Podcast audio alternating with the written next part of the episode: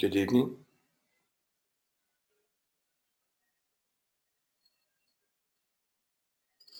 Um, this is always a, a little um,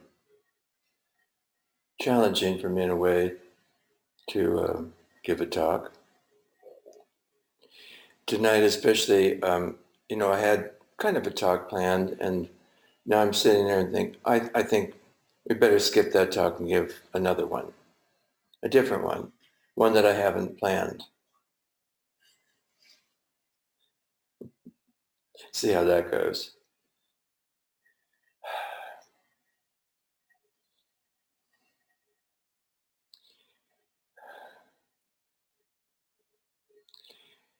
Uh, but, you know, I'm in the business, I'm in this business of, uh, call it a business, of giving talks.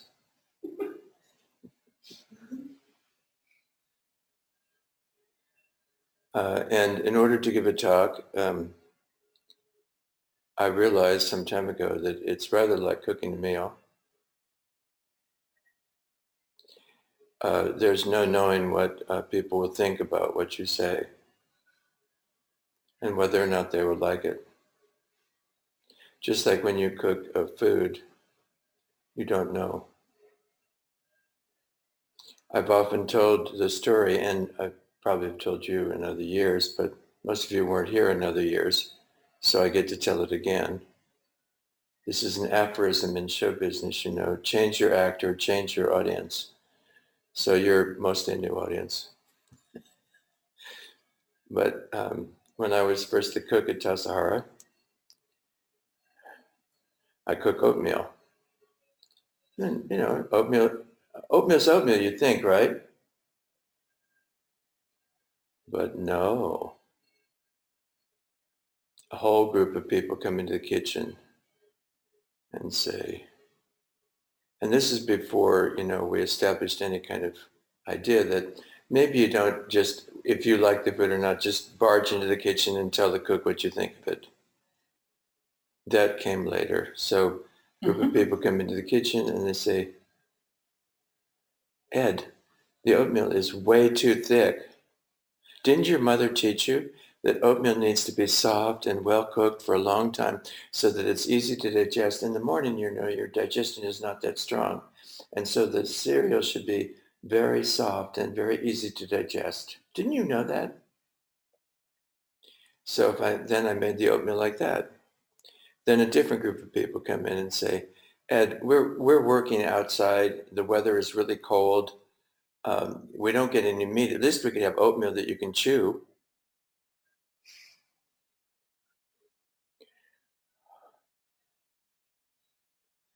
Then I thought, okay, well, Oatmeal, oatmeal. I'll put some raisins in the oatmeal. Maybe they'll like that.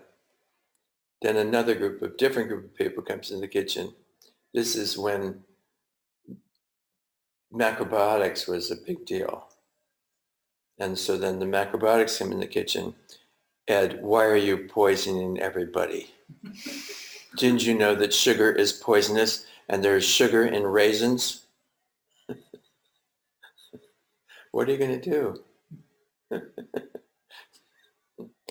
So I, I, I studied Dogen, and Dogen says, uh, cook with sincerity in all your heart and ho- be sincere and wholehearted. He doesn't say how to please people.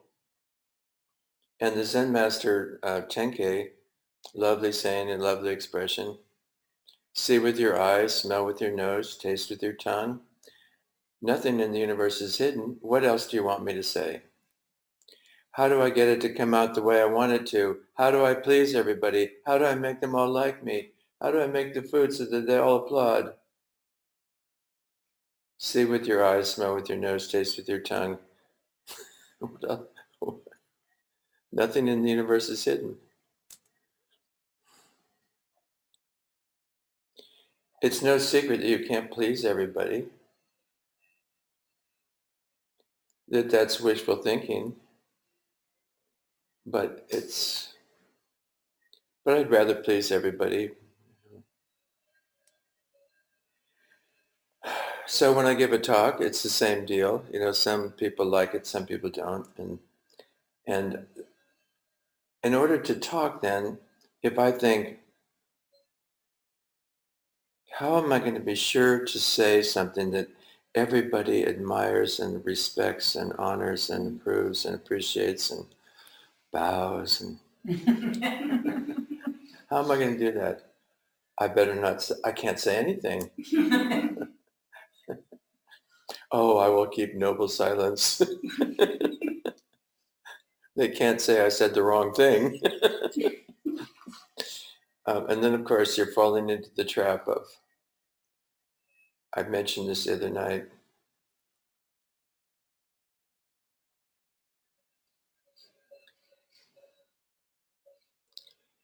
You spiritual people are all such old souls. You've all made so many mistakes in your previous lives.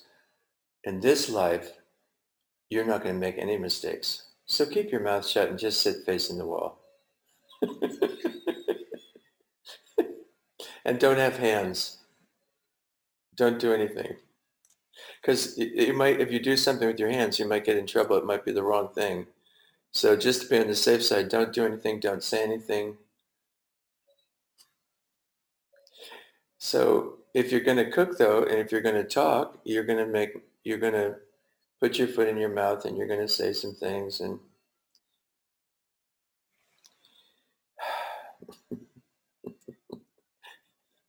and you know, life goes on.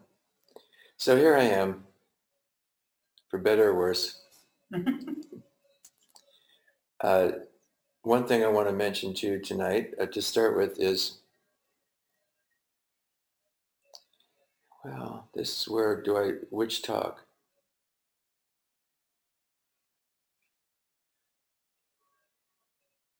And you know, I do try to listen to the room and see what you want to have me say. But you're not saying much. So I'm listening to the silence.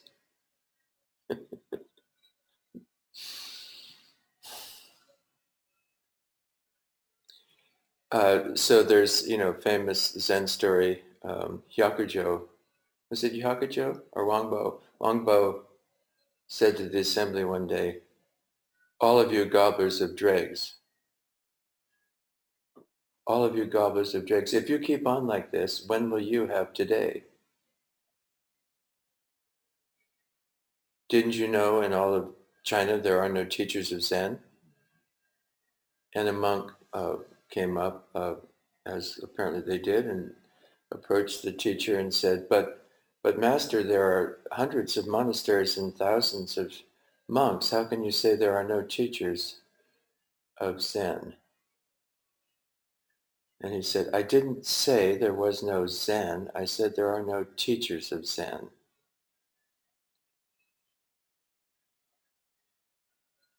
So this week I've been telling you, you're the cook. And this is not just uh, encouragement or something. This is reality, you know, that you're the cook. You're the boss of everything.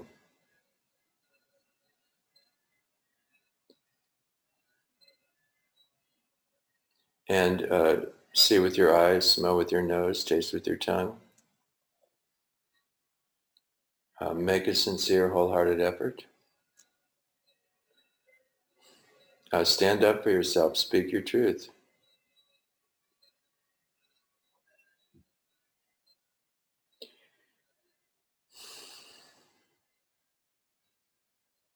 Uh, there's a lot of dregs. Do you know all of you gobblers of dregs? All those teachings. You know, on one hand we admire and respect and honor all these teachings, and on the other hand, somebody else has lived their life and the water of life has come through them, and then their thoughts are dregs. The thoughts are the leftovers from their living experience. And yet we want to gobble up these dregs of other people's lives. So what would it be like to have today? What about having today?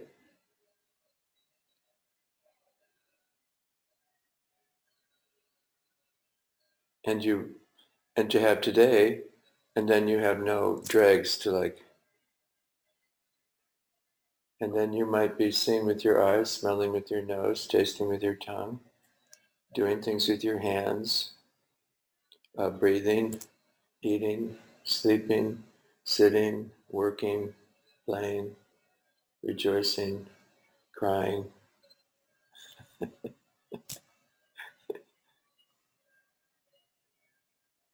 And then, did you think it was going to be, if you if you listened to enough dregs, was it going to somehow get easier or better or more, more perfected or?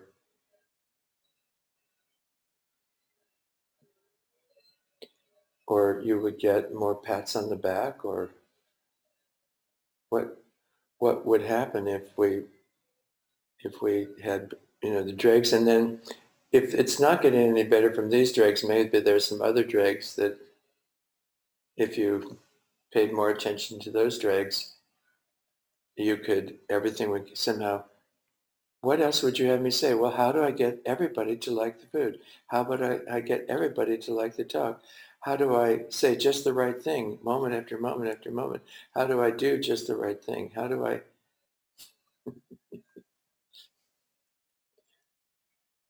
And I don't I don't want to be so unhappy, or I don't want to be so scared. I don't want to be so anxious. This is why I tell you Mary Oliver's poem. You don't have to be good. You don't have to crawl on your knees at that hundred miles through the desert repenting. You only have to let the soft animal of your body love what it loves. That's having today. There's no dregs there, except Mary Oliver's.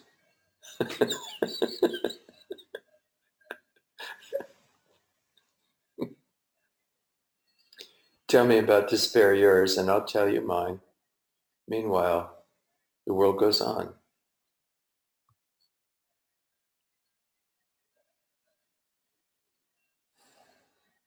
So uh, Buddhism seems to be, in my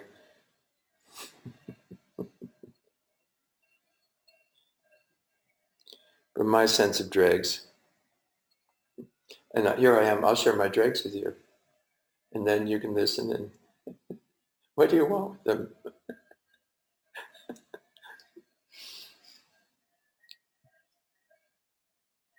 But, um, you know, uh, it's so it's so easy, I mean, in one way to say, and so hard.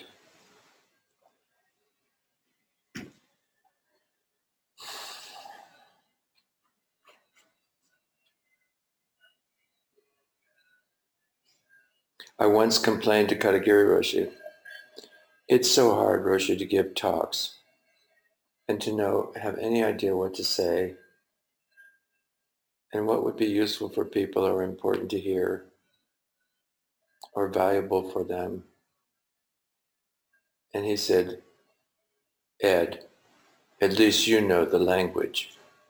But here I am, trying to talk my language to a room full of people. It's your second language, most of you, or third.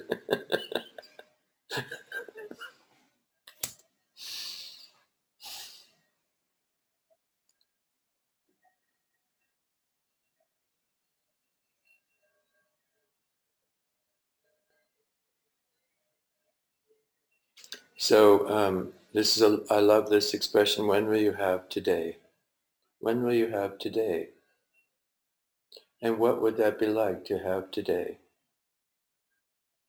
Uh, this uh, to have today is, you know, also to have realization, to have enlightenment, to have awakening, uh, and to, you know, so in that sense, you know, to be liberated.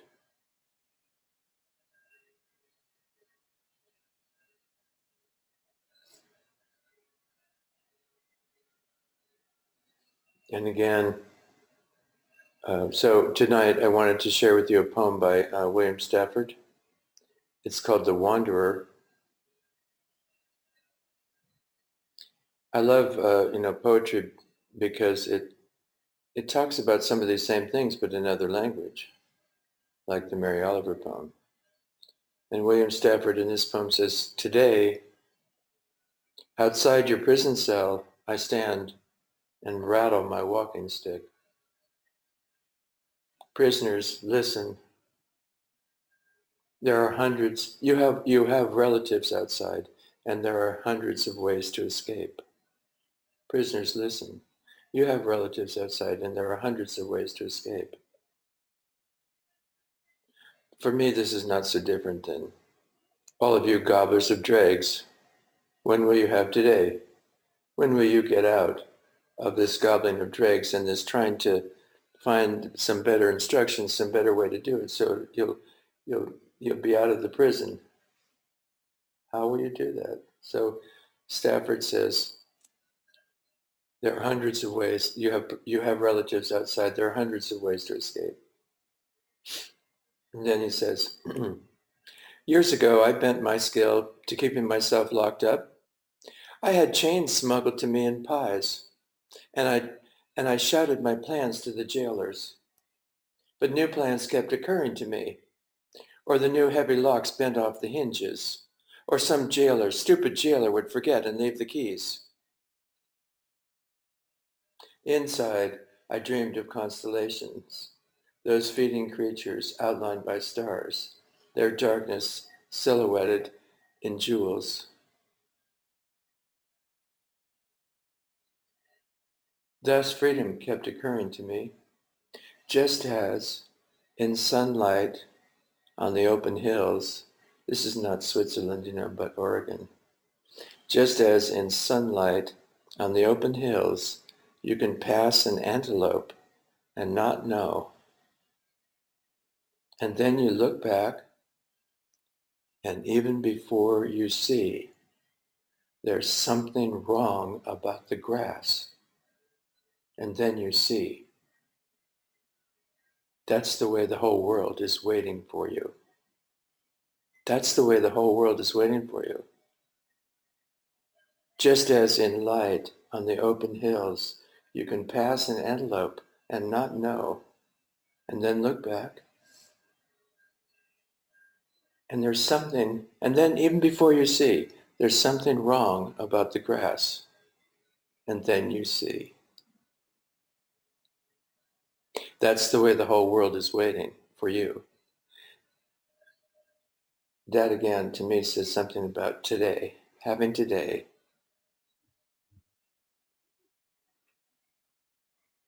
There's something wrong about the grass.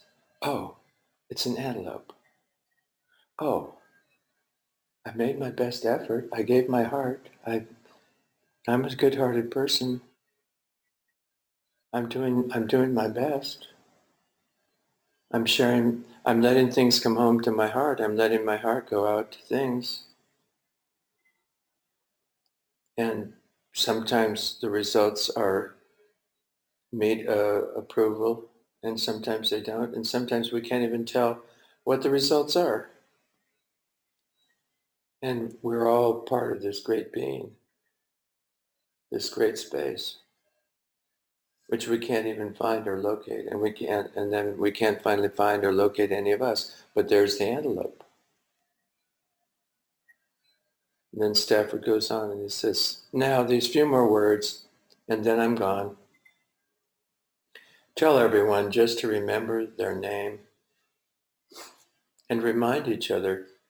Later, when we meet, tell the children to cry and go to sleep curled up where they can. And remember, if any of us get lost, if we cannot come all the way, everything that we've said and everything we've hoped for will be all right. There will be that form in the grass.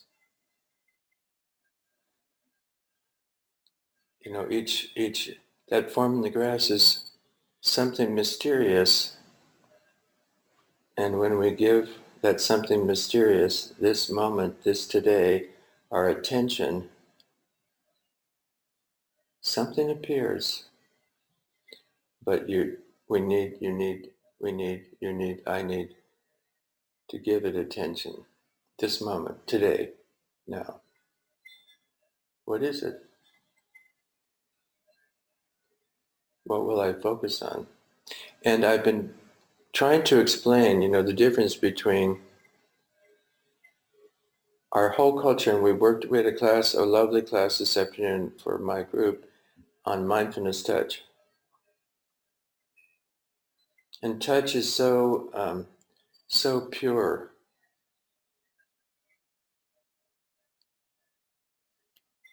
And uh, because touch uh, so easily expresses how consciousness, how we do consciousness generally. And most of the time consciousness, if we're touched, their touch says, go over there, get out of my way, come over here, and calm down, straighten up, relax. So most moments of consciousness as expressed in people's touch are telling you how to be different than you are, so you would be more to the person's touching, we would, you would be more to their liking. And most of our moments of consciousness, we're trying to say to some object, you could be more like I'd like you to be. Whether it's to be more quiet or to speak up or to feel this or not to feel that, or, you know, and then that would be really great. So for instance, Dogen says, supreme perfect enlightenment is like meeting somebody for the first time and not having a single thought about whether or not you like them. That's today. Without a single thought. And then he says, it's like seeing flowers of the moon and not wishing for even more color and brightness.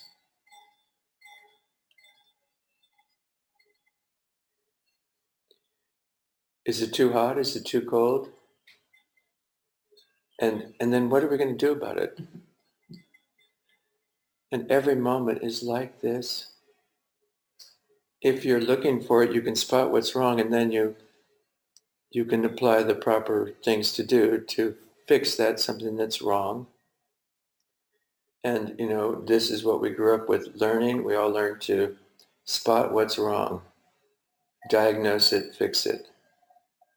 And we call that being a kind, loving person.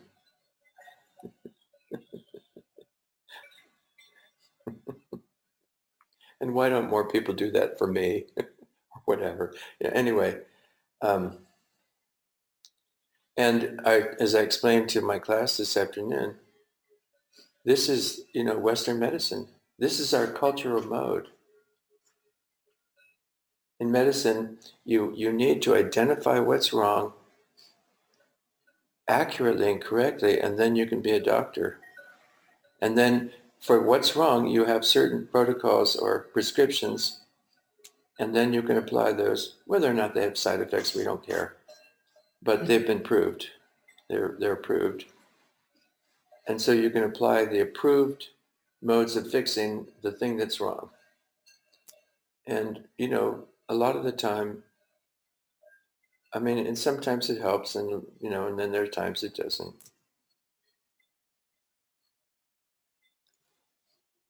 And then what do you do?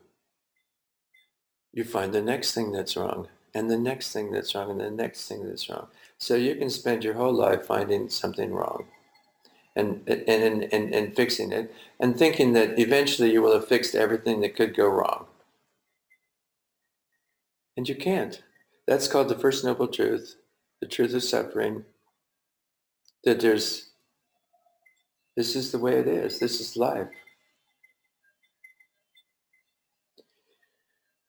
So alternatively, you know, we can have some sense of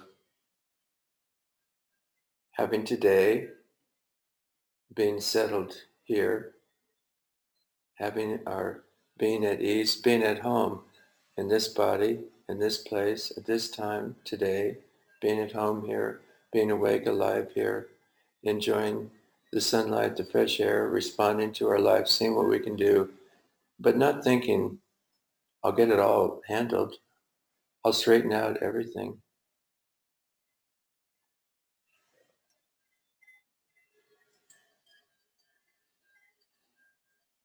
And this, again, is a great, um, you know, sorrow.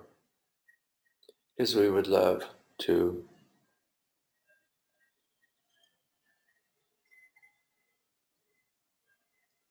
uh, you know, magic wand, or, you know,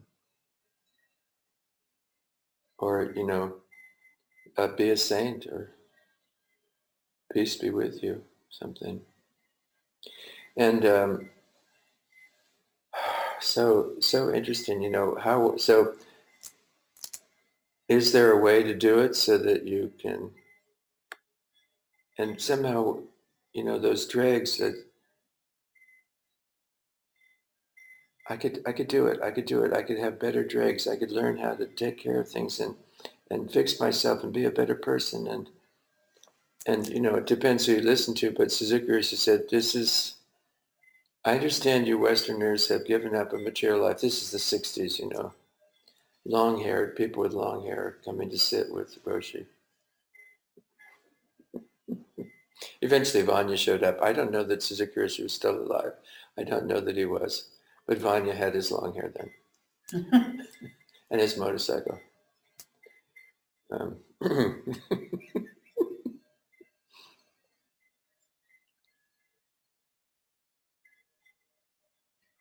And, uh, you know, one time somebody said, Roshi, what do you think about all these long-haired hippies uh, who come to sit with you? And Roshi said, I think you're all enlightened until you open your mouth. but, but he said, you've given up this material life, but it, it seems to me you still want to improve. You still want some self-improvement. You want to become a better person. Isn't that rather materialistic?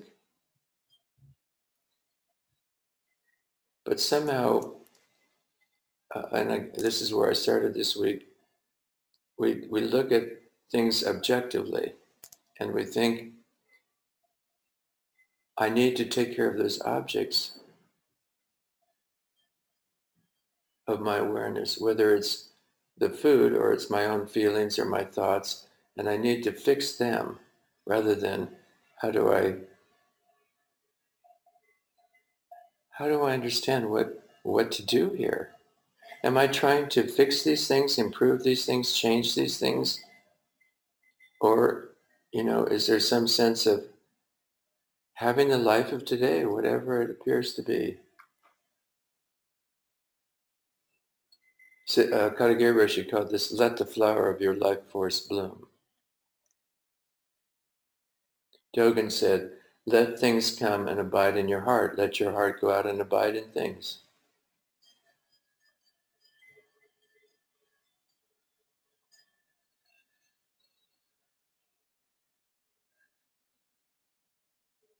Suzuki Roshi said, you're the cook.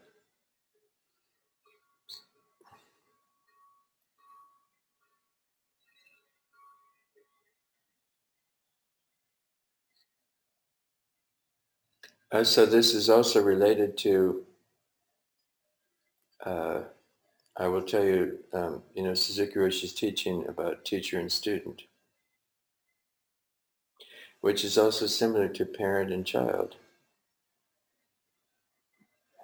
And another way of thinking about the dregs is, how long will you be, go on being the child and trying to see if you can behave well enough so that those parents, who are often long dead, finally approve and love you and give you all the love you ever wanted. When will your behavior ever be good enough to? And what about, you know, being the grown-up, being an adult, having the life of today, and what can I do for you, or you, or you, or this, or that? And how can I be with my life of today and respond and let these things come into my heart, let my heart respond. Not trying to find out what's right or what's wrong or what's good or what's bad and how do I make it this or make it that or change it this or fix it that, but just just responding with your good heart.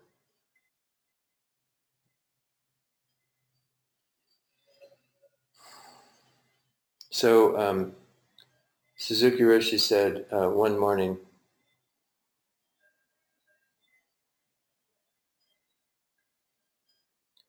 uh, some of you think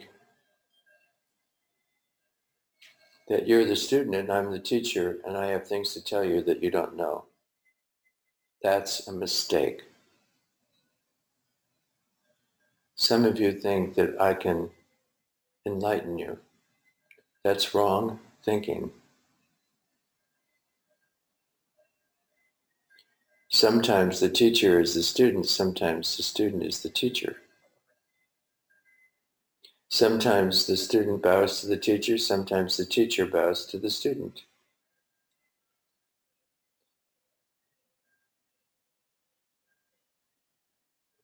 To be a good teacher, you will need to have, you will need to study carefully and be a good student. To be a good student, you need to be a good teacher. I heard that and I thought, we're in trouble.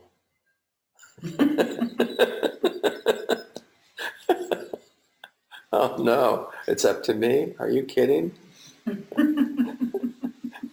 No, no, Roshi, wait.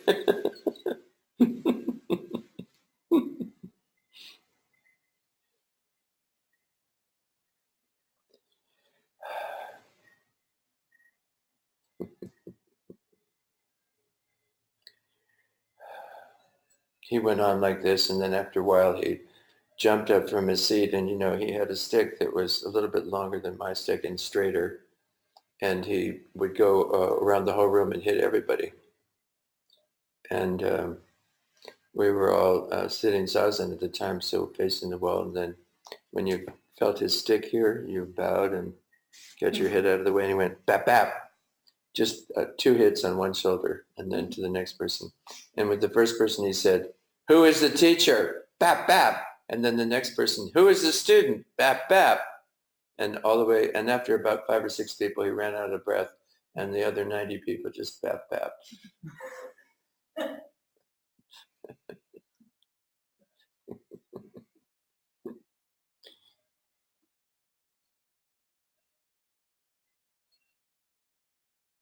So to, uh, for you to be the teacher, you need to study. For you to be the cook, you need to study. But study doesn't mean uh, you need to get gobble more dregs. It means to look closely enough to notice there's something wrong with the grass, and oh, there's an antelope. Or you look, this afternoon we did our class and we were, when you touch something without telling it what to do, go over there, come over here, calm down, straighten up, relax, and you just touch and receive. This is called experiencing directly. When you just re- experience directly, the world is very still. And we notice that within seconds, the room became very still. And it's not because we were telling each other, calm down, straighten up, relax, get over it, be this way, don't be that way. It's because we were receiving and letting that experience come home to our heart. And our heart was going out into our hands and into what we were touching, another person.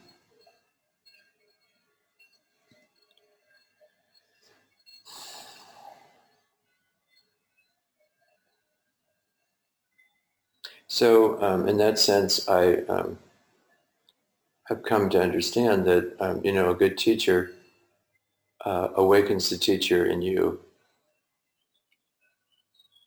awakens your realization or your sense that you're the teacher, you're the teacher, you're the cook.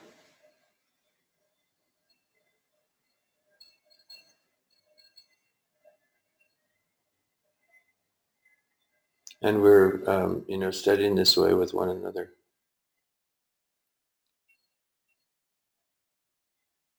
And you're learning, uh, in that sense, you know, out of all the things that you experience and that you meet, and where, where, where, and what of that is the is the teaching, is the truth, is your heart, is, and what do you, and at some point, no, that's.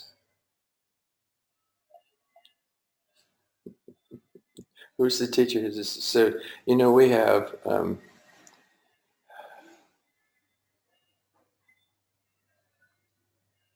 uh, so many different uh, kinds of problems uh, from time to time.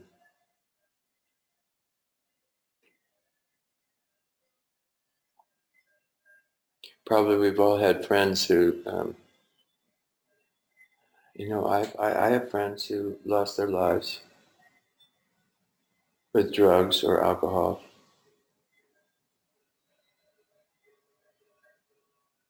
Um, recently, I looked at the, um, uh, on David Chadwick's uh, website, cuke dot com, you know, Suzuki Roshi was called by one of his teachers, Crooked Cucumber. And that's the title of David's book about Suzuki Roshi. And he has a website called cuke dot com, C U K E dot com. And on the front page of the website is a photo of people at the first practice period at Tassajara in nineteen sixty-seven. I'm sitting next to Jack Elias and David Chadwick. We're still here. But many of those people are gone.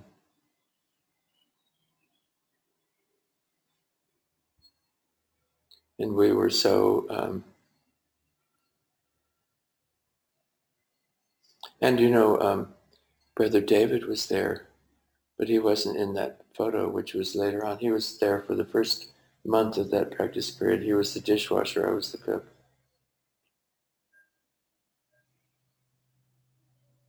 Tomorrow is his ninety-fifth birthday, I hear.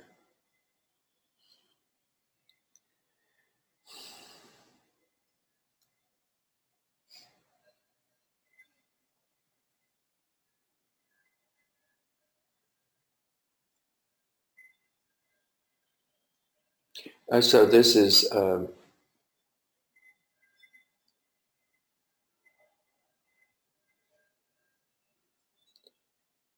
I'll tell you one story about this because it's the simplest story I know. Uh, my dear friend Marie Dern, uh, her husband died. They'd met, uh, and she was in her seventies. They'd met when, as teenagers, she'd run away from home. I think her father, that she had just adored and loved, passed away, and her mother got remarried, and the, she didn't get along with his stepfather, and things were, and she ran away from home, and in a vacant lot she met Carl.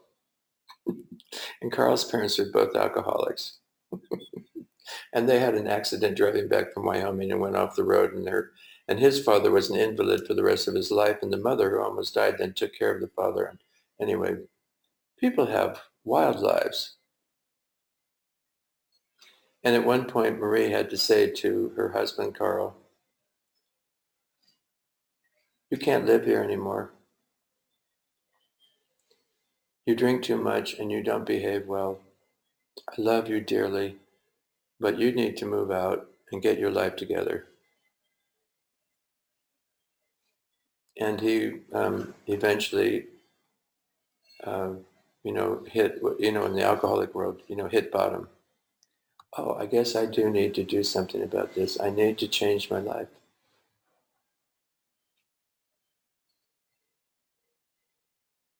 And there's nothing anybody can say, you know, you need to change your life. Okay, now get it together. And somehow we go until, oh, I need to change my life. I need, I need help. I, I need help. And, you know, in A A, they call it higher power. And however you call these things. So he, he uh, got his life together, and he came back, and they were so devoted to each other. Every Valentine's Day, he, you know, they were both artists. And Carl would make these elaborate arts, you know, the, uh, a heart hanging from a little pendulum with little statues of the two of them, and like, I love you, and it's amazing. So he died. What was he thinking? To just go and die like that. anyway, excuse me. he he was working on his Raksu. And you know, usually we get for the for the Raksu, usually you go out and buy new cloth and then cut it up into little pieces to sew them back together. Carl wasn't going to buy new cloth. He got a piece of blue denim from everyone in his A A group. Dyed it all the same indigo. And then sewed his Raksu. So I had to give it to him at his memorial service, I'm afraid.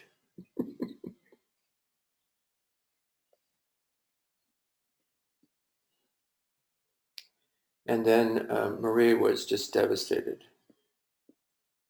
So after about six months, I gave her a book, The Wisdom of a Broken Heart by Susan Piper, who's a friend of mine. And uh, Susan's basic uh, idea here is, you know, when you fall in love, you take a vow to have your heart broken. Oh, you didn't understand that? Because it's going to end. One of you's... If, if if not sooner, one of you is going to die first, and then the other one will be alone. And when you die, you have to leave the other person. Oh, although we may all meet again in heaven, et cetera, et cetera, which I could tell you stories about. But anyway, uh, so Marie read this book, and Susan has all these exercises and things to do and teachings. You know, how do, how do you get over grief? Marie read the book and she called me up and she said, Ed, I read that book. There's a lot of great exercises in it.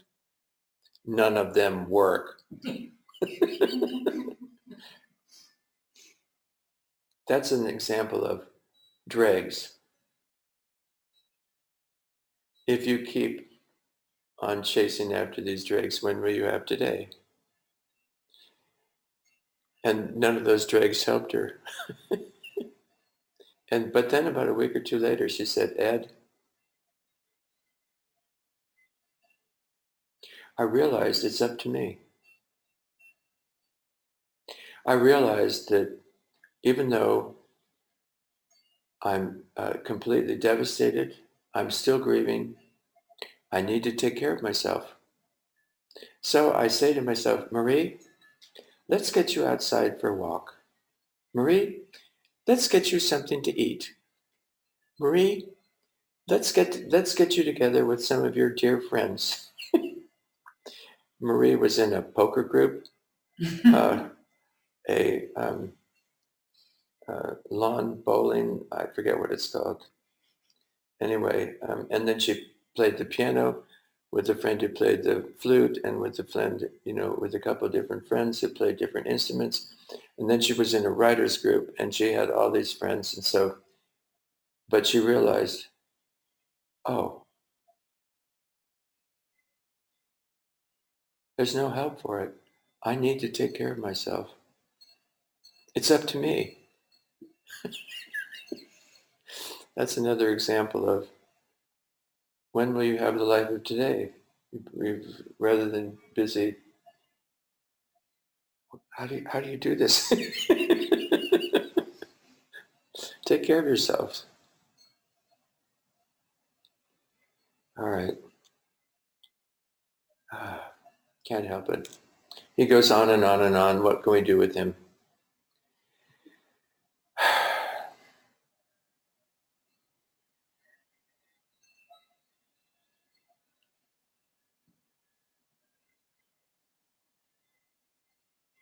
Here I come to the end and I think, well, there's probably something I better remind you about in case you missed it.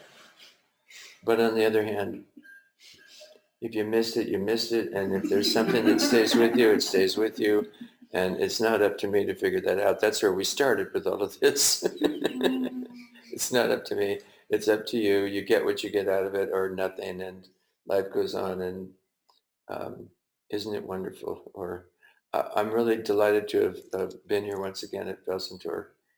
Um, I'm I'm so I've been so touched by uh, you know walking around and you know I mean I I mean I I tell people all the time, Felsentor, that's where you walk into Zendo and you smell the wood. There's not a lot of buildings in this world you walk in and smell wood. And and then you come up the stairs and there's the Black Madonna. Oh. From Einsiedeln. Suzanne and I were just there the other day, and and in the afternoon, on Friday afternoon, there's these metal bars there and they open them up. I've never seen that before at Einsiedeln. The black metal, heavy black bars were open and you could just sit there. And you weren't you weren't protected from Mother Mary or from, or she wasn't protected from you anyway. Uh, but I'm very touched to be to be here, and you know the uh, and the building and the and every you know almost everywhere you look, there's care, there's human care, attention. You know it's it's. Uh, Of course, it was so clean because you spend so much time at it. Um, uh, but I find it very touching uh, to be here and to be with all of you. And this group of students has been such a delight. So thank you all for your good hearts and for your good efforts.